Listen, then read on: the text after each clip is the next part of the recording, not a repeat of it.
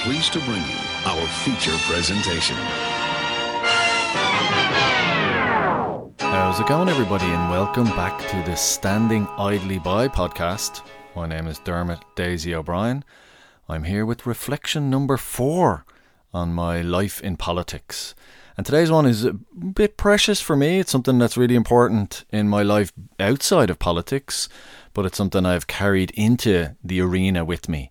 And here's my opening statement I believe that the more we include the thoughts, ideas, and voices of young people in decisions that will impact on their future, the more hope we can carry into that future. So, what's really great about doing this reflection this week, and somehow out there in the universe, it transpired that a good friend of mine found an article from a newspaper that was done in 2003. And the article related to a massive youth survey that I had done as a youth worker at the time in, my, in Bray, in my local town. And so it's really great for me to be looking over this. It was a three page spread from um, a massive survey that we did with the, uh, approximately 2,000 young people in the town, and it was looking at what their needs were and what was important for them. So it's to you know 20 years later to be looking at some of those articles and wondering why is it that young people are still concerned about their safety on the streets of their town? Why is it that young people are still worried about the cost of living and, and as a young person how much pressure there is on them to have money. Why is it that they're still looking for amenities and facilities and places to gather um, 20 years later? Now, it, it would be fair to say that young people, that things have improved, that there are maybe there are more services on some level or the quality of spaces has increased. And and it's also fair to say that at a at a macro level the idea of participation and engagement of young people and the value placed on that the rhetoric around that is really good. And and to be fair there are also really good examples of how young people can actually have their voice heard. And what's what's great about reflecting on that survey the actual top outcome from the survey, the the biggest ask of young people was that they be seen and heard. And I I'd really take that a step further um, in 2022, and I would say they need to be seen, they need to be heard, they need to be invited into the spaces where decisions are being made, and their contribution needs to be weighted accordingly. And that might sound notional, but for me, there's it's critical because it's it's all well and good to ask young people, what's your view on this? What's your view on a skate park for our town? And again, that was uh, came out loud and clear in the survey in 2003. We need a skate park. We want a skate park. We need a location for a skate park, and it's now 2022, and that still has not been delivered. And while there are current proposals for a location for a skate park, there are also still some question marks about the to what degree young people would have selected that as the ideal location, or is that the location that is a one offer that you take it or leave it? And if you take it, you might get one, and if you leave it, no promises. Um, so what and for me, what what potentially comes out of a scenario like that in terms of youth engagement is is that piece about if the if the decision is about them, is going to impact on them, is important to them, and then they're only asked for an opinion or to be tokenistically involved in a, a, consultation or in a discussion and and yet they're absent for the formal considered decision making.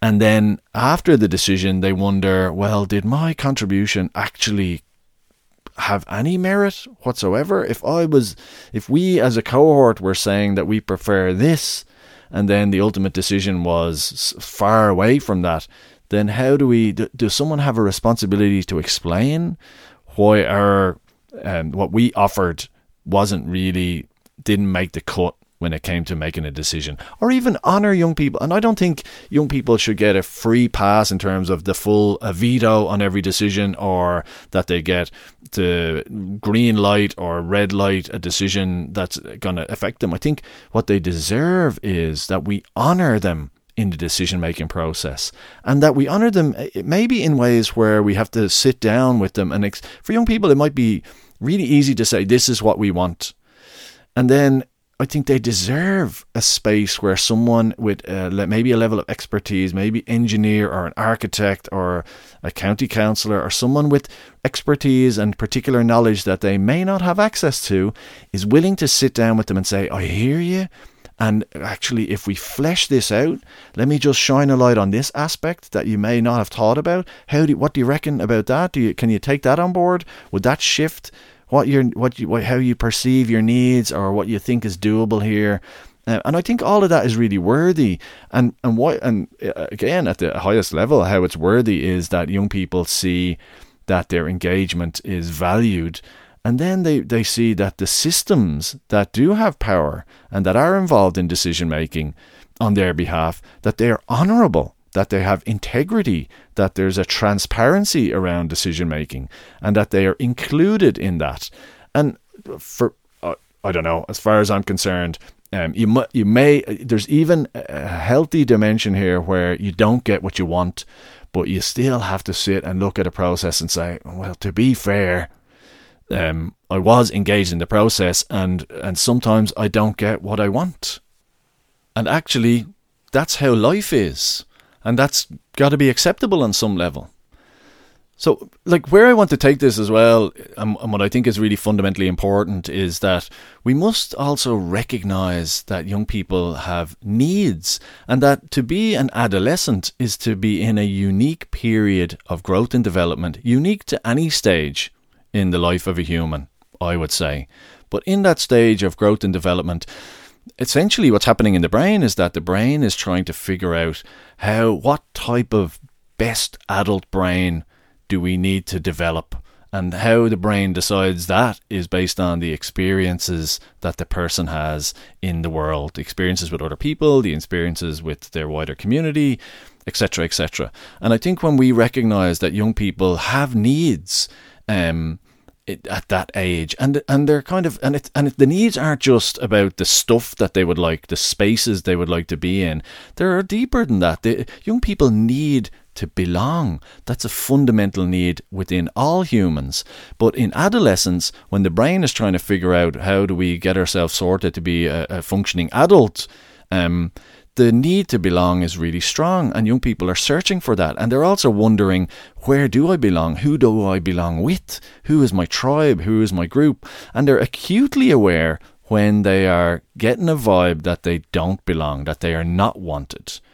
And that represents, again, on some level, a threat in their brain that says, well, if I'm not wanted, not accepted, not welcome, not worthy in that space, then that space represents something negative to me in my life.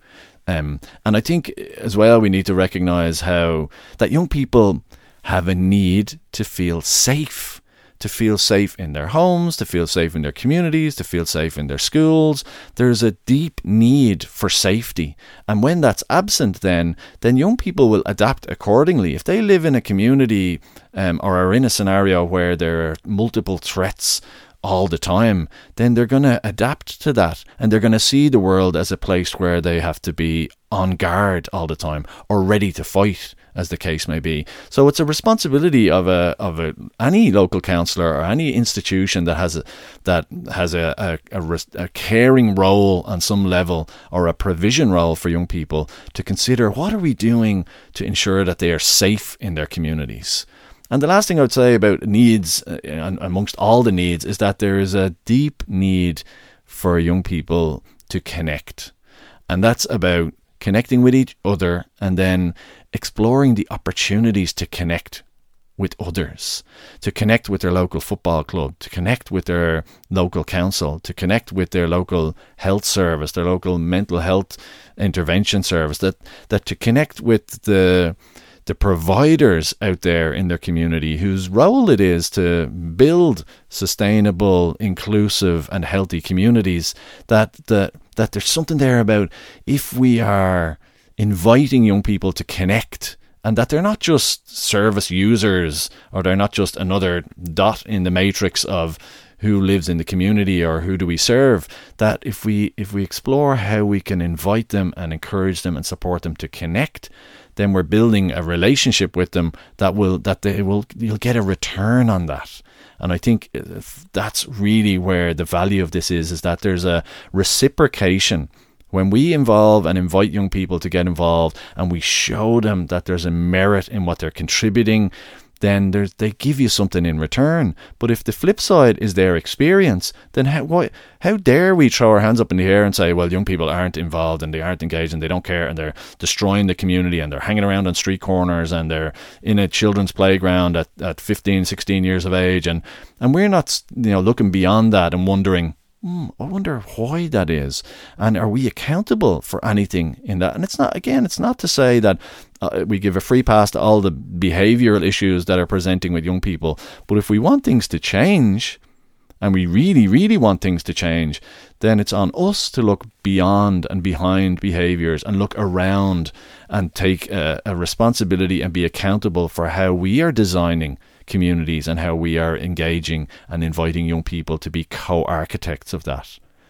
So I really think if I if we're looking into the future and we, we are hoping for a better future for everyone, for this generation and future generations, I genuinely believe that the more tuned in we are and the more connected we are with the young people in our communities, the more we can actually believe in that hope.